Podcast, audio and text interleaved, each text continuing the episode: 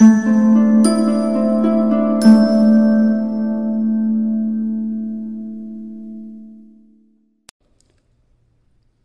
ਵੀ ਜ਼ਿੰਦਗੀ ਦੇ ਵਿੱਚ ਲੜਾਈ ਹੁੰਦੀ ਹੈ, ਬੰਦਾ ਡਿਵਾਈਡ ਹੁੰਦਾ ਹੈ, ਬੰਦਾ ਕਿਸੇ ਤੋਂ ਦੂਰ ਜਾਂਦਾ ਹੈ, ਉਹਦੇ ਪਿੱਛੇ ਜ਼ਿਆਦਾਤਰ ਇੱਕ ਕਾਰਨ ਹੁੰਦਾ ਹੈ ਹਉਮੈ ਦਾ, ਈਗੋ ਦਾ। ਸ਼੍ਰੀ ਗੁਰੂ ਰਾਮਦਾਸ ਮਹਾਰਾਜ ਸੱਚੇ ਪਾਤਸ਼ਾਹ ਦੇ ਘਰ ਦੇ ਵਿੱਚ ਤਿੰਨ ਬੱਚੇ ਪੈਦਾ ਹੋਏ। ਇਤਿਹਾਸਕਾਰਾਂ ਨੇ ਸਭ ਤੋਂ ਵੱਡੇ ਬੱਚੇ ਦਾ ਨਾਮ ਪ੍ਰਿਥੀ ਚੰਦ ਲਿਖਿਆ। ਉਹ ਤੋਂ ਜਿਹੜੇ ਛੋਟੇ ਸਨ, ਉਹਨਾਂ ਦਾ ਨਾਮ ਮਹਾਦੇਵ ਲਿਖਿਆ। ਜਿਹੜੇ ਸਭ ਤੋਂ ਛੋਟੇ ਸਨ, ਉਹ ਸ੍ਰੀ ਗੁਰੂ ਅਰਜਨ ਸਾਹਿਬ ਮਹਾਰਾਜ ਸੱਚੇ ਪਾਤਸ਼ਾਹ ਹੋਏ। ਬਾਬਾ ਪ੍ਰਿਥੀ ਚੰਦ ਦੇ ਬਾਰੇ ਆਪਾਂ ਸਾਰੇ ਜਾਣਦੇ ਹਾਂ। ਬਾਬਾ ਮਹਾਦੇਵ ਦੇ ਬਾਰੇ ਆਪਾਂ ਬਹੁਤ ਘੱਟ ਜਾਣਦੇ ਹਾਂ, ਕਿਉਂਕਿ ਜ਼ਿਆਦਾਤਰ ਦੱਸਿਆ ਨਹੀਂ ਜਾਂਦਾ ਉਹਨਾਂ ਦੇ ਬਾਰੇ। ਬਾਬਾ ਪ੍ਰਿਥੀ ਚੰਦ ਦਾ ਵਿਆਹ ਹੋਇਆ ਸੀ ਬੀਬੀ ਕਰਮੋ ਦੇ ਨਾਲ, ਲੇਕਿਨ ਬਾਬਾ ਮਹਾਦੇਵ ਉਹ ਵਿਆਹੇ ਨਹੀਂ ਸਨ। ਲੇਕਿਨ ਉਹਨਾਂ ਦੋਨਾਂ ਦੇ ਵਿੱਚ ਇੱਕ ਚੀਜ਼ ਜਿਹੜੀ ਸੀ ਉਹ ਕਾਮਨ ਸੀ, ਜਿਹੜੀ ਕਿ ਦੋਨਾਂ ਵਿੱਚ ਮਿਲਦੀ ਸੀ, ਉਹ ਸੀ ਈਗੋ ਸ਼੍ਰੀ ਗੁਰੂ ਰਾਮਦਾਸ ਮਹਾਰਾਜ ਸੱਚੇ ਪਾਤਸ਼ਾਹ ਜੀ ਐਦਾਂ ਸੰਗਤ ਵਿੱਚ ਇੱਕ ਦਿਨ ਬੈਠੇ ਐ। ਤਾਂ ਸ਼੍ਰੀ ਗੁਰੂ ਰਾਮਦਾਸ ਮਹਾਰਾਜ ਸੱਚੇ ਪਾਤਸ਼ਾਹ ਦੇ ਪਵਿੱਤਰ ਚਰਨਾਂ ਦੇ ਵਿੱਚ ਇੱਕ ਨਾ ਬਜ਼ੁਰਗ ਮਾਤਾ ਨੇ ਆਪਣੇ ਹੱਥਾਂ ਦੇ ਨਾਲ ਤਿਆਰ ਕੀਤਾ ਹੋਇਆ ਇੱਕ ਸੋਨੇ ਦਾ ਹਾਰ ਭੇਟਾ ਕੀਤਾ। ਬੜਾ ਕੀਮਤੀ ਸੀ, ਬਹੁਤ ਮਹਿੰਗਾ ਸੀ। ਤੇ ਉਸ ਮਾਤਾ ਨੇ ਸੋਚਿਆ ਵੀ ਇਹ ਹਾਰ ਧੰਨ ਗੁਰੂ ਰਾਮਦਾਸ ਸੱਚੇ ਪਾਤਸ਼ਾਹ ਮਹਾਰਾਜ ਪਹਿਨਣਗੇ ਵੀ ਮੈਂ ਇੰਨੀ ਰਿਸਪੈਕਟ ਨਾਲ, ਇੰਨੇ ਪਿਆਰ ਨਾਲ ਇਹਨਾਂ ਨੂੰ ਲਿਆ ਕੇ ਦਿੱਤਾ ਹੈ। ਉੱਥੇ ਗੁਰੂ ਸਾਹਿਬ ਦੇ ਬੱਚੇ ਵੀ ਮੌਜੂਦ ਸਨ। ਪ੍ਰਿਥੀ ਚੰਦ ਵੱਡੇ ਸੀ, ਮਹਾਦੇਵ ਛੋਟੇ ਸੀ। ਗੁਰੂ ਅਰਜਨ ਸਾਹਿਬ ਮਹਾਰਾਜ ਤਾਂ ਬਹੁਤ ਛੋਟੇ ਸਨ ਉਹਨਾਂ ਦਿਨਾਂ ਦੇ ਵਿੱਚ। ਉਹ ਜਿਹੜਾ ਹਾਰ ਸੀ, ਗੁਰੂ ਰਾਮਦਾਸ ਮਹਾਰਾਜ ਸੱਚੇ ਪਾਤਸ਼ਾਹ ਨੇ ਇਦਾਂ ਆਪਣੇ ਇੱਕ ਸਾਈਡ ਤੇ ਰੱਖਿਆ। ਕਿਉਂਕਿ ਗੁਰੂ ਸਾਹਿਬ ਨੂੰ ਸੋਨਾ, ਚਾਂਦੀ ਜਾਂ ਪੈਸੇ ਦਾ ਲਾਲਚ ਨਹੀਂ ਹੈ। ਉਹਨਾਂ ਦੇ ਲਈ ਇਹ ਸਭ ਕੁਝ ਮਿੱਟੀ ਹੈ। ਇਹ ਚੀਜ਼ਾਂ ਆਉਣ ਜਾਣ ਵਾਲੀਆਂ ਨੇ। ਇਹਨਾਂ ਚੀਜ਼ਾਂ ਦੇ ਨਾਲ ਉਹ ਆਪਣੇ ਆਪ ਨੂੰ ਡਿਸਟਰਬ ਨਹੀਂ ਕਰਦੇ ਐ ਇਹਨਾਂ ਚੀਜ਼ਾਂ ਦੇ ਨਾਲ ਆਪਣਾ ਲਗਾਓ ਨਹੀਂ ਰੱਖਦੇ ਐ ਵੀ ਜੇ ਉਹ ਚੀਜ਼ ਟੁੱਟ ਭੱਜ ਗਈ ਤੇ ਬੰਦਾ ਵੀ ਨਾਲ ਹੀ ਟੁੱਟ ਭੱਜ ਗਿਆ। ਜਿੱਦਾਂ ਹੁਣ ਅਸੀਂ ਆਪਾਂ ਸਾਰੇ ਇਨਸਾਨੀ ਜੀਵਨ ਵਾਲੇ ਆ ਨਾ, ਸਾਡੀ ਸੋਚ, ਸਾਡੀ ਸੁਰਤ, ਸਾਡੀ ਆਤਮਾ ਇੰਨੀ ਜ਼ਿਆਦਾ ਉਤਾਂ ਨਹੀਂ ਅਜੇ ਤੱਕ ਗਈ। ਜਿਵੇਂ ਭਾਈ ਸਾਹਿਬ, ਭਾਈ ਮਣੀ ਸਿੰਘ ਹੋਣਾ ਦੇ ਕੋਲੋਂ ਕਿਸੇ ਨੇ ਪੁੱਛਿਆ ਸੀ ਕਿ ਤੁਸੀਂ ਦੁੱਖ ਦੀ ਗੱਲ ਕਰਦੇ ਹੋ? ਭਾਈ ਮਣੀ ਸਿੰਘ ਬਹੁਤ ਲੰਮਾ ਟਾਈਮ ਦਰਬਾਰ ਸਾਹਿਬ ਕਥਾ ਕਰਦੇ ਰਹੇ ਆ। ਮੰਜੀ ਸਾਹਿਬ ਤਾਂ ਬਹੁਤ ਲੰਮਾ ਟਾਈਮ ਬਾਅਦ ਚ ਬਣਿਆ ਨਾ, ਪਹਿਲਾਂ ਦਰਬਾਰ ਸਾਹਿਬ ਦੇ ਅੰਦਰ ਕਥਾ ਹੁੰਦੀ ਹੁੰਦੀ ਸੀ। ਦਰਬਾਰ ਸਾਹਿਬ ਦੇ ਅੰਦਰ ਕੀਰਤਨ ਵੀ ਹੁੰਦਾ ਸੀ, ਦਰਬਾਰ ਸਾਹਿਬ ਦੇ ਅੰਦਰ ਕਥਾ ਵੀ ਹੁੰਦੀ ਸੀ। ਜਦੋਂ ਆਪਾਂ ਆਪਣੀ ਹਿਸਟਰੀ ਪੜ੍ਹਦੇ ਆਂ ਕਿਤਾਬਾਂ ਪੜ੍ਹਦੇ ਆਂ ਭਾਈ ਗੁਰਦਾਸ ਸਾਹਿਬ ਉੱਥੇ ਕਥਾ ਕਰਦੇ ਰਹੇ ਐ ਗੁਰੂ ਅਰਜਨ ਸਾਹਿਬ ਵੀ ਉੱਥੇ ਕਥਾ ਕਰਦੇ ਰਹੇ ਐ ਭਾਈ ਮਣੀ ਸਿੰਘ ਵੀ ਦਰਬਾਰ ਸਾਹਿਬ ਦੇ ਅੰਦਰ ਕਥਾ ਕਰਦੇ ਹੁੰਦੇ ਸੀ। ਦਰਬਾਰ ਸਾਹਿਬ ਦੇ ਅੰਦਰ ਰੈਗੂਲਰੀ ਜਿਹੜਾ ਕੀਰਤਨ, ਲਗਾਤਾਰ ਕੀਰਤਨ ਦੀ ਜਿਹੜੀ ਰੁਟੀਨ ਹੈ, ਉਹ ਬਹੁਤ ਗੁਰੂ ਸਾਹਿਬ ਤੋਂ ਬਹੁਤ ਲੰਮੇ ਟਾਈਮ ਬਾਅਦ ਆਰੰਭ ਕੀਤੀ ਗਈ। ਪਹਿਲਾਂ ਇਦਾਂ ਨਹੀਂ ਸੀ ਹੁੰਦਾ ਹੁੰਦਾ। ਕਿ ਸਵੇਰ ਤੋਂ ਕੀਰਤਨ ਸਟਾਰਟ ਕੀਤਾ ਤੇ ਸ਼ਾਮ ਤੱਕ ਹੁੰਦਾ ਹੀ ਰਹਿਣਾ, ਲਗਾਤਾਰ ਲਗਾਤਾਰ ਲਗਾਤਾਰ ਕੀਰਤਨੀ ਕੀਰਤਨੀ। ਪਹਿਲਾਂ ਇਦਾਂ ਨਹੀਂ ਸੀ। ਉਹ ਲੌਂਗ ਟਾਈਮ ਬਾਅਦ ਵਿੱਚ ਇਹ ਰੁਟੀਨ ਜਿਹੜੀ ਹੈ ਸਾਰੀ ਕੰਟੀਨਿਊਜ਼ ਕੀਤੀ ਗਈ। ਭਾਈ ਮਨੀ ਸਿੰਘ ਜੀ ਉੱਥੇ ਕਥਾ ਕਰਦੇ ਰਹੇ ਬਹੁਤ ਲੌਂਗ ਟਾਈਮ ਦਰਬਾਰ ਸਾਹਿਬ ਦੇ ਅੰਦਰ। ਭਾਈ ਮਨੀ ਸਿੰਘ ਦੀ ਵਿਚਾਰ ਸੁਣ ਕੇ ਇੱਕ ਦਿਨ ਉਹਨਾਂ ਦੇ ਕੋਲ ਕੋਈ ਉਹਨਾਂ ਦਾ ਸਰੋਤਾ ਪਹੁੰਚਿਆ। ਸਰੋਤੇ ਨੇ ਭਾਈ ਮਨੀ ਸਿੰਘ ਉਹਨਾਂ ਨੂੰ ਆਖਿਆ ਵੀ ਤੁਸੀਂ ਦੁੱਖ ਦੀ ਗੱਲ ਕਰਦੇ ਹੋ। ਦੁੱਖ। ਜਿਹੜਾ ਕਿ ਭਾਈ ਮਣੀ ਸਿੰਘ ਦੇ ਉੱਤੇ ਬਾਅਦ ਵਿੱਚ ਆਉਣਾ ਵੀ ਹੈ। ਤੁਸੀਂ ਦੁੱਖ ਦੀ ਗੱਲ ਕਰਦੇ ਹੋ। ਦੁੱਖ ਤੋਂ ਬੰਦਾ ਦੂਰ ਕਿੱਦਾਂ ਰਹਿ ਸਕਦਾ? ਜਦੋਂ ਸਾਡੇ ਉੱਤੇ ਕੋਈ ਨੁਕਸਾਨ ਹੋਵੇ, ਸਾਨੂੰ ਕੋਈ ਪ੍ਰੋਬਲਮ ਆਵੇ, ਆਪਾਂ ਨਾਲ ਹੀ ਮਰ ਜਾਂਦੇ ਆ ਨਾਲ ਹੀ ਸਾਡਾ ਬੁਰਾ ਹਾਲ ਹੋ ਜਾਂਦਾ। ਜਦੋਂ ਖੁਸ਼ੀ ਆਉਂਦੀ ਹੈ, ਆਪਾਂ ਇੱਕਦਮ ਖਿੜਦੇ ਆ ਨਾ, ਇੱਕਦਮ ਖਿੜਦੇ ਆ ਦੁੱਖ ਆ ਜਾਏ, ਬੰਦਾ ਮੁਰਝਾ ਜਾਂਦਾ। ਕਿਉਂਕਿ ਦੁੱਖ ਬੰਦੇ ਨੂੰ ਲੈ ਬੈਂਦਾ ਹੈ, ਜਿਹੜੀ ਸਭ ਤੋਂ ਜ਼ਿਆਦਾ ਬੰਦੇ ਨੂੰ ਨੁਕਸਾਨ ਪਹੁੰਚਾਉਣ ਵਾਲੀ ਚੀਜ਼ ਹੈ, ਉਹ ਡੂੰਗਾ ਦੁੱਖ ਹੁੰਦਾ ਹੈ ਤੇ ਦੁੱਖ ਕਈ ਤਰ੍ਹਾਂ ਦਾ ਹੁੰਦਾ ਹੈ। ਕੋਈ ਆਪਣੇ ਆਪ ਤੋਂ ਦੁਖੀ ਹੈ, ਕੋਈ ਕੰਮ ਤੋਂ ਦੁਖੀ ਹੈ, ਕੋਈ ਸਮੇਂ ਤੋਂ ਦੁਖੀ ਹੈ, ਕੋਈ ਵੈਦਰ ਤੋਂ ਦੁਖੀ ਹੈ, ਕੋਈ ਬਿਮਾਰੀ ਤੋਂ, ਕੋਈ ਘਰ ਵਾਲੀ ਤੋਂ, ਕੋਈ ਘਰ ਵਾਲਾ ਘਰ ਵਾਲੇ ਤੋਂ ਘਰ ਵਾਲੀ ਘਰ ਵਾਲੇ ਤੋਂ, ਕੋਈ ਬੱਚਿਆਂ ਤੋਂ, ਬੱਚੇ ਮਾਂ-ਬਾਪ ਤੋਂ, ਕਿਤੇ ਨਾ ਕਿਤੇ ਕੋਈ ਨਾ ਕੋਈ ਤਾਂ ਹੈ। ਵੀ ਜੇ ਆਪਾਂ ਆਖੀ ਵੀ ਕੋਈ ਬੰਦਾ ਦੁੱਖ ਤੋਂ ਬਚ ਜਾਏ, ਇਹ ਨਹੀਂ ਹੁੰਦਾ। ਦੁੱਖ ਤੇ ਸੁੱਖ, ਇਹ ਤਾਂ ਕੱਪੜੇ ਐ, ਇੱਕ ਪਾਉਣਾ, ਇੱਕ ਲਾਉਣਾ। ਇਹ ਤਾਂ ਕੰਮ ਚੱਲਦਾ ਹੀ ਰਹਿਣਾ। ਸਿੱਕੇ ਦੇ ਦੋ ਪਹਿਲੂ ਐ। ਹੁਣ ਇੱਕ ਪਾਸਾ ਖੋਟਾ ਹੋਵੇ, ਉਹ ਤਾਂ ਚੱਲਣਾ ਨਹੀਂ। ਇਹ ਜਿਹੜੇ ਦੁੱਖ ਤੇ ਸੁੱਖ ਹੈ ਇਹ ਲਾਈਫ ਦਾ ਗਹਿਣਾ ਹੈ ਇਹ ਸਾਡੀ ਜ਼ਿੰਦਗੀ ਦੀ ਸੁੰਦਰਤਾ ਹੈ ਜਦੋਂ ਮੇਰੇ ਤੇ 1 ਮਹੀਨਾ ਪਹਿਲਾਂ ਦੁੱਖ ਆਇਆ ਸੀ, ਅੱਜ ਸੁੱਖ ਆਇਆ, ਮੈਨੂੰ ਚੰਗਾ ਲੱਗ ਰਿਹਾ। ਪਰ ਜੇ ਹੁਣ ਹੁਣ ਲਗਾਤਾਰ ਸੁੱਖ ਹੀ ਚ- ਚੱਲਦਾ ਰਹੇਗਾ ਮੈਂ ਬੋਰ ਹੋ ਜਾਣਾ। ਵੀ ਸੁੱਖ ਹੀ ਚਲੀ ਜਾ ਰਿਹਾ, ਵੀ ਕੁਝ ਹੋ ਨਹੀਂ ਰਿਹਾ ਲਾਈਫ ਦੇ ਵਿੱਚ। ਇਦਾਂ ਉਦਾਂ ਨਹੀਂ ਕੁਝ ਹੋ ਰਿਹਾ। ਜਦੋਂ 2-4 ਮਹੀਨੇ ਬਾਅਦ ਫਿਰ ਦੁੱਖ ਆਇਆ ਨਾ ਫਿਰ ਉਹ ਫਿਰ ਆਪਾਂ ਸੋਚਾਂਗੇ ਵੀ ਸੁੱਖ ਹੋਣਾ ਚਾਹੀਦਾ ਕਿਉਂਕਿ ਸੁੱਖ ਦੀ ਕੀਮਤ ਦੁੱਖ ਹੀ ਪਾਉਂਦਾ ਹੈ ਤੇ ਦੁੱਖ ਦੀ ਕੀ ਵੈਲਿਊ ਹੈ ਸੁੱਖ ਤੋਂ ਬਾਅਦ ਪਤਾ ਲੱਗਦੀ ਹੈ ਸ੍ਰੀ ਗੁਰੂ ਗ੍ਰੰਥ ਸਾਹਿਬ ਦੀ ਪਾਵਨ ਬਾਣੀ ਦੇ ਵਿੱਚ ਇਸ ਲਈ ਦੁੱਖ ਨੂੰ दारू ਵੀ ਆਖਿਆ ਗਿਆ ਦਵਾਈ ਮੈਡੀਸਿਨ ਹੈ ਦੁੱਖ दारू ਸੁਖ ਰੋਗ ਭਇਆ ਜਾਂ ਸੁਖ ਤਾਂ ਮਨਾ ਹੋਈ ਜਦੋਂ ਸੁਖ ਬਿਮਾਰੀ ਬਣ ਜਾਏ, ਉਦੋਂ ਦੁੱਖ ਦਵਾਈ ਬਣਦਾ ਹੈ।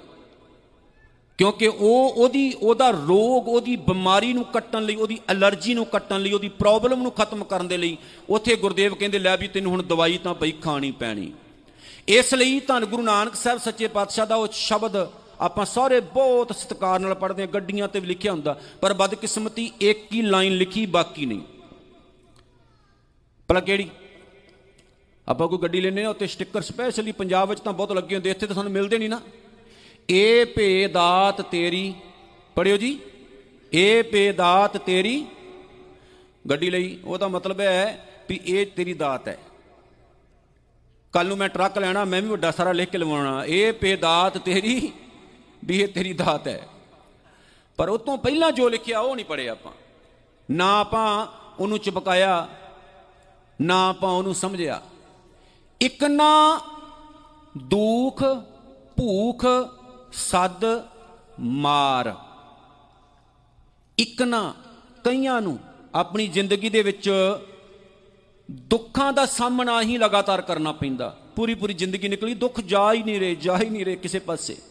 ਵੀ ਕਿਤੇ ਮਾੜਾ ਮੋਟਾ ਵਾਂਡੇ ਵੁੰਡੇ ਤੁਸੀਂ ਵੀ ਹੋ, ਪਰ ਨਹੀਂ ਜਾਂਦੇ ਹੋ, ਉੱਥੇ ਹੀ ਰਹਿੰਦੇ ਆ ਸਟਿਲ ਇੱਕ ਨਾ ਦੁੱਖ, ਭੂਖ ਉਹਨਾਂ ਦੀ ਭੁੱਖ ਹੀ ਨਹੀਂ ਖਤਮ ਹੁੰਦੀ। ਕਈਆਂ ਨੂੰ ਰੱਜ ਕੇ ਰੋਟੀ ਨਹੀਂ ਮਿਲਦੀ, ਰੱਜ ਕੇ ਕੱਪੜਾ ਹੀ ਨਹੀਂ ਮਿਲਦਾ, ਰੱਜ ਕੇ ਸਕੂਨ ਹੀ ਨਹੀਂ ਮਿਲਦਾ ਲੱਜ ਕੇ ਲਾਈਫ ਨੂੰ ਜਿਉਣਾ ਹੀ ਨਹੀਂ ਮਿਲਦਾ। ਆਪਾਂ ਕਈ ਵਾਰ ਮਿਲਦੇ ਆ ਕੁਝ ਸੱਜਣਾ ਨਾਲ, ਉਹ ਕਹਿੰਦੇ ਕਮਾ ਰਹੇ ਆ ਵਰਤ ਨਹੀਂ ਰਹੇ। ਆਖੋ ਸਤਨਾਮ, ਕਮਾ ਰਹੇ ਆ ਵਰਤ ਨਹੀਂ ਰਹੇ। ਵੀ ਜ਼ਿੰਦਗੀ ਲੰਘ ਲੰਘ ਰਹੀ ਹੈ ਕਮਾਈ ਕਮਾਈ ਕਰ ਰਹੇ ਆ ਕਰੀ ਜਾ ਰਹੇ ਆ ਕਰੀਏ। ਇੰਨਾ ਪਤਾ ਹੈ ਵੀ ਬੈਂਕ ਦੇ ਨੰਬਰਸ ਵਧ ਰਹੇ ਆ ਉੱਪਰ ਜਾ ਰਹੇ ਆ ਲਗਾਤਾਰ। ਲੇਕਿਨ ਉਹ, ਉਹਨਾਂ ਦਾ ਸਾਨੂੰ ਬੈਨੀਫਿਟ ਨਹੀਂ ਕੋਈ ਹੋ ਰਿਹਾ। ਇੱਕ ਨਾ ਦੁੱਖ ਦੁੱਖ ਦੇ ਵਿੱਚ ਹੀ ਲਾਈਫ ਲੰਘ ਗਈ। ਭੂਖ, ਭੁੱਖ ਦੇ ਵਿੱਚ ਹੀ ਲਾਈਫ ਲੰਘ ਗਈ। ਕਈਆਂ ਨੂੰ ਪਿਆਰ ਨਹੀਂ ਮਿਲਿਆ, ਕਈਆਂ ਨੂੰ ਸਤਿਕਾਰ ਨਹੀਂ ਮਿਲਿਆ, ਕਈਆਂ ਨੂੰ ਰਿਸਪੈਕਟ ਨਹੀਂ ਮਿਲੀ, ਕਈਆਂ ਨੂੰ ਭੋਜ ਨਹੀਂ ਮਿਲਿਆ, ਕਈਆਂ ਨੂੰ ਸੁੱਖ ਨਹੀਂ ਮਿਲਿਆ, ਕਈਆਂ ਨੂੰ ਖੁਸ਼ੀ ਨਹੀਂ ਮਿਲੀ। ਹੁੰਦਾ ਨਾ ਲਾਈਫ ਦੇ ਵਿੱਚ ਇਦਾਂ ਇੱਕ ਨਾ ਦੁੱਖ, ਭੂਖ ਸਦ ਮਾਰ, ਸਦਾ ਹੀ ਮਾਰਾਂ ਪਈ ਜਾਂਦੀਆਂ ਪਈ ਜਾਂਦੀਆਂ। ਤੇ ਬਾਪੂ ਗੁਰੂ ਨਾਨਕ ਸਾਹਿਬ ਨੇ ਵੇਖੋ ਕਿੰਨੀ ਕਮਾਲ ਦੀ ਗੱਲ ਕਹਿਤੀ। ਕਹਿੰਦੇ ਐਵੇਂ ਤੜਫਿਓ ਨਾ, ਪਛਤਾਇਓ ਨਾ, ਰੋਇਓ ਨਾ, ਹੱਥ ਜੋੜ ਕੇ ਆਖਿਓ ਏ ਪੇਦਾਤ ਉੱਚੀ ਬੋਲੋ ਜੀ। ਏ ਪੇਦਾਤ हे ਬਾਪੂ, ਇਹ ਤੇਰੀ ਦਾਤ ਹੈ। ਜੇ ਦੁੱਖ ਆਇਆ, ਤੇ ਵੀ ਤੇਰੀ ਦਾਤ ਹੈ। ਜੇ ਮਾਰ ਪਈ, ਤੇਰੀ ਦਾਤ ਹੈ। ਜੇ ਰੋਣਾ ਆਇਆ, ਤੇਰੀ ਦਾਤ ਹੈ। ਜੇ ਖੁਸ਼ੀ ਆਈ, ਤੇਰੀ ਦਾਤ ਹੈ। ਜੇ ਪ੍ਰੋਬਲਮ ਲਾਈਫ ਲਾਈਫ ਵਿੱਚ ਆਈ, ਇਹ ਵੀ ਤੇਰੀ ਦਾਤ ਹੈ। ਤੇ ਤੇਰੀ ਦਾਤ ਹੀ ਹੈ। ਇਹ ਸਭ ਕੁਝ ਤੇਰਾ ਹੀ ਹੈ। ਮੇਰਾ ਕੁਝ ਵੀ ਨਹੀਂ ਹੈ ਇਹਦੇ ਵਿੱਚ। ਇਸ ਲਈ ਕਬੀਰ ਸਾਹਿਬ ਨੇ ਕਹਿ ਦਿੱਤਾ ਸੀ, ਕਹਿੰਦੇ, ਮੈਂ ਜੋ ਜੋ ਵੇਖਦਾ ਜਿੰਨੀ ਸਮਗਰੀ ਸੰਸਾਰ ਵੇਖਦਾ, ਦੁਨੀਆ ਵੇਖਦਾ, ਇਹ ਚ ਮੈਨੂੰ ਮੇਰਾ ਕੁਝ ਦਿਸਦਾ ਨਹੀਂ ਹੈ। ਸਭ ਤੇਰਾ ਹੀ, ਤੂੰ ਹੀ ਦੇ ਰਿਹਾ। ਦੁੱਖ ਵੀ ਤੂੰ ਦੇ ਰਿਹਾ, ਰੋਗ ਵੀ ਤੂੰ ਦੇ ਰਿਹਾ, ਖੁਸ਼ੀ ਵੀ ਤੇ ਗਮੀ ਸਭ ਤੂੰ ਹੀ ਦੇ ਰਿਹਾ। ਭਾਈ ਮਣੀ ਸਿੰਘ ਹੁਣਾਂ ਨੂੰ ਸਰੋਤਾ ਆ ਕੇ ਕਹਿੰਦਾ, ਭਾਈ ਸਾਹਿਬ, ਤੁਸੀਂ ਦੁੱਖ ਦੀ ਗੱਲ ਕਰਦੇ ਹੋ, ਪਰ ਦੁੱਖ ਤੋਂ ਬੰਦਾ ਛੁੱਟ ਨਹੀਂ ਸਕਦਾ। ਜੇ ਦੁੱਖ ਤੋਂ ਆਪਣੇ ਆਪ ਨੂੰ ਵੱਖਰਾ ਕਰਨਾ ਹੋਵੇ, ਉਹਦੇ ਲਈ ਕੀ ਕੀਤਾ ਜਾਏ? ਭਾਈ ਮਨੀ ਸਿੰਘ ਹੁਣਾਂ ਨੇ ਇੱਕ ਬੜੀ ਕਮਾਲ ਦੀ ਐਗਜ਼ਾਮਪਲ ਦਿੱਤੀ ਉੱਤੇ ਸਮਝਣ ਵਾਲੀ ਗੱਲ ਹੈ। ਭਾਈ ਮਨੀ ਸਿੰਘ ਕਹਿੰਦੇ, ਦੋ ਨਾਰੀਅਲ ਹੈ, ਇੱਕ ਸੁੱਕਾ ਹੈ, ਇੱਕ ਗਿੱਲਾ ਹੈ।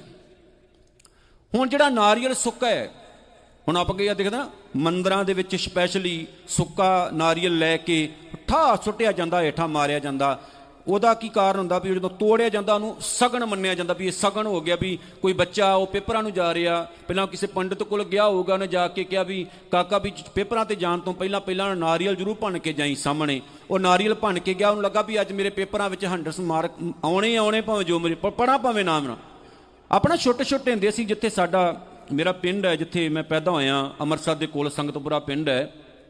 ਉੱਥੇ ਜਿਹੜਾ ਸਾਡਾ ਸਕੂਲ ਸੀ ਜਿੱਥੇ ਆਪਾਂ ਸ਼ੁਰੂਆਤ ਵਿੱਚ ਪੜ੍ਹਦੇ ਰਹੇ ਹਾਂ ਪ੍ਰਾਇਮਰੀ ਸਕੂਲ, ਸਰਕਾਰੀ ਸਕੂਲ, ਉਹਦੇ ਅੰਦਰ ਇੱਕ ਜਗ੍ਹਾ ਬਣੀ ਹੁੰਦੀ ਸੀ ਬਾਬਾ ਡੋਗਰ ਦੀ, ਮੇਰੇ ਖਿਆਲ 'ਚ ਡੋਗਰ ਸ਼ਬਦ ਸੀ।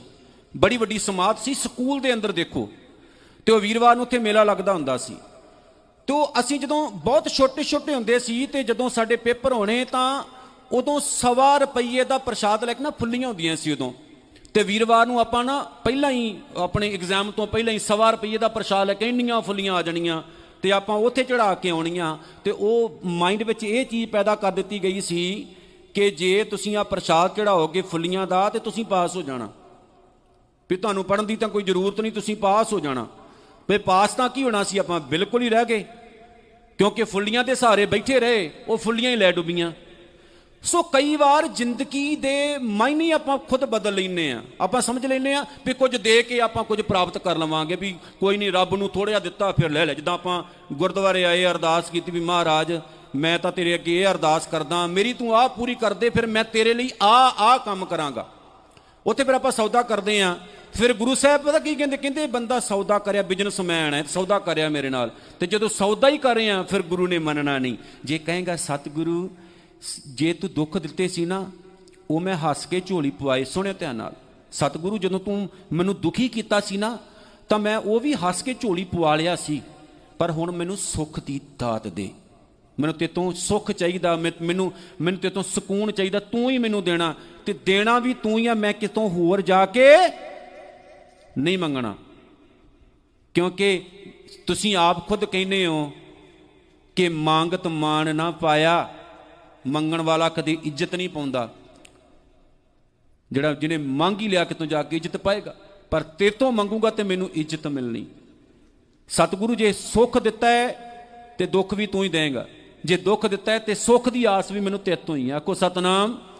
ਭਾਈ ਮਣੀ ਸਿੰਘ ਹੋਣਾ ਨੇ ਬੜੀ ਪਿਆਰੀ ਗੱਲ ਆਖੀ। ਕਹਿੰਦੇ, ਭਲਿਆ, ਦੋ ਨਾਰੀਅਲ ਹੈ ਇੱਕ ਸੁੱਕਾ, ਇੱਕ ਗਿੱਲਾ ਹੈ। ਜਦੋਂ ਗਿੱਲਾ ਨਾਰੀਅਲ ਹੈ ਨਾ, ਉਹਨੂੰ ਤੋੜੇਗਾ ਨਾ ਤੂੰ। ਜਿਹੜਾ ਉਹਦਾ ਬਾਹਰਲਾ ਹਿੱਸਾ ਜਦੋਂ ਤੂੰ ਉਹਨੂੰ ਤੋੜੇਗਾ, ਅੰਦਰ ਅਜੇ ਗਿਰੀ ਨੇ ਆਪਣਾ ਸਰੀਰ ਛੱਡਿਆ ਨਹੀਂ ਹੈ, ਬਾਹਰਲੇ ਹਿੱਸੇ ਨੂੰ ਛੱਡਿਆ ਨਹੀਂ ਹੈ। ਉਹ ਟੁੱਟੇਗੀ ਟੁੱਟੇਗੀ ਨਾਲ। ਉਹਦੇ ਨਾਲ ਉਹਦਾ ਨੁਕਸਾਨ ਹੋਏਗਾ ਹੋਏਗਾ। ਚੂਰ ਪੂਰ ਹੋ ਜਾਏਗੀ, ਖਤਮ ਹੋ ਜਾਏਗੀ ਉਹ। ਕਿਉਂਕਿ ਉਹਦੇ ਅੰਦਰ ਅਜੇ ਇੰਨੀ ਲਿਆਕਤ ਨਹੀਂ ਆਈ ਹੈ। ਪਰ ਜਿਹੜਾ ਸੁੱਕਾ ਹੈ ਨਾ, ਜਦੋਂ ਨੂੰ ਹੌਲੀ ਹੌਲੀ ਹੌਲੀ ਹੌਲੀ ਠਾ ਠਾ ਠਾ ਠਾ ਕਰਕੇ ਤੋੜੇਗਾ ਨਾ ਉਹਨੂੰ, ਅੰਦਰਲੀ ਗਿਰੀ, ਜੇ ਤੂੰ ਸਿਆਣਾ ਹੋਏਗਾ ਤੇ ਅੰਦਰਲੀ ਗਿਰੀ ਸਾਬਤ ਨਿਕਲ ਆਏਗੀ। ਪਰ ਜੇ ਤੂੰ ਕਮਲਾ ਹੈ, ਤਾਂ ਤੂੰ ਇੰਨੀ ਜ਼ੋਰ ਨਾਲ ਸੱਟ ਮਾਰੇਗਾ ਕਿ ਅੰਦਰਲੀ ਜਿਹੜੀ ਗਿਰੀ ਉਹ ਵੀ ਚੂਰਾ ਭੁਰਾ ਹੀ ਹੋ ਜਾਣੀ। ਜ਼ਿੰਦਗੀ ਨੂੰ ਸਮਝਣ ਦੇ ਲਈ ਬੜੀ ਵੱਡੀ ਇੱਕ ਐਗਜ਼ਾਮਪਲ ਸੀ ਕਿ ਆਪਣੇ ਆਪ ਨੂੰ, ਆਪਣੀ ਦੇਹੀ ਨੂੰ, ਆਪਣੀ ਈਗੋ ਨੂੰ, ਆਪਣੇ ਸਰੀਰ ਨੂੰ, ਆਪਣੇ ਆਪ ਨੂੰ ਇਸ ਤਰ੍ਹਾਂ ਵੱਖ ਕਰ ਲਓ ਜਿਸ ਤਰ੍ਹਾਂ ਸੁੱਕਾ ਨਾਰੀਅਲ ਜਿਹੜਾ ਹੁੰਦਾ ਹੈ, ਉਹਦੀ ਗਿਰੀ ਉਹਦੇ ਤੋਂ ਵੱਖ ਹੋ ਜਾਂਦੀ ਹੈ ਤੇ ਉਤੋਂ ਸੱਟ ਵੱਜੇ, ਲੇਕਿਨ ਗਿਰੀ ਨੂੰ ਕੋਈ ਨੁਕਸਾਨ ਥੋੜੀ ਪਹੁੰਚਦਾ ਹੈ। ਭਾਈ ਮਣੀ ਸਿੰਘ ਹੁਣਾਂ ਨੇ ਇਹ ਕਰਕੇ ਵਿਖਾਇਆ, ਕੋਈ ਨਹੀਂ ਕੱਟ ਦੇ, ਮੇਰਾ ਸਰੀਰ ਟੋਟੇ ਟੋਟੇ ਕੋਈ ਨਹੀਂ। ਪਰ ਜੋ ਮੇਰੇ ਅੰਦਰ ਹੈ, ਉਹਨੂੰ ਨੁਕਸਾਨ ਕੋਈ ਨਹੀਂ ਪਹੁੰਚਣ ਲੱਗਾ। ਇਹ ਐਗਜ਼ਾਮਪਲ ਸੀ।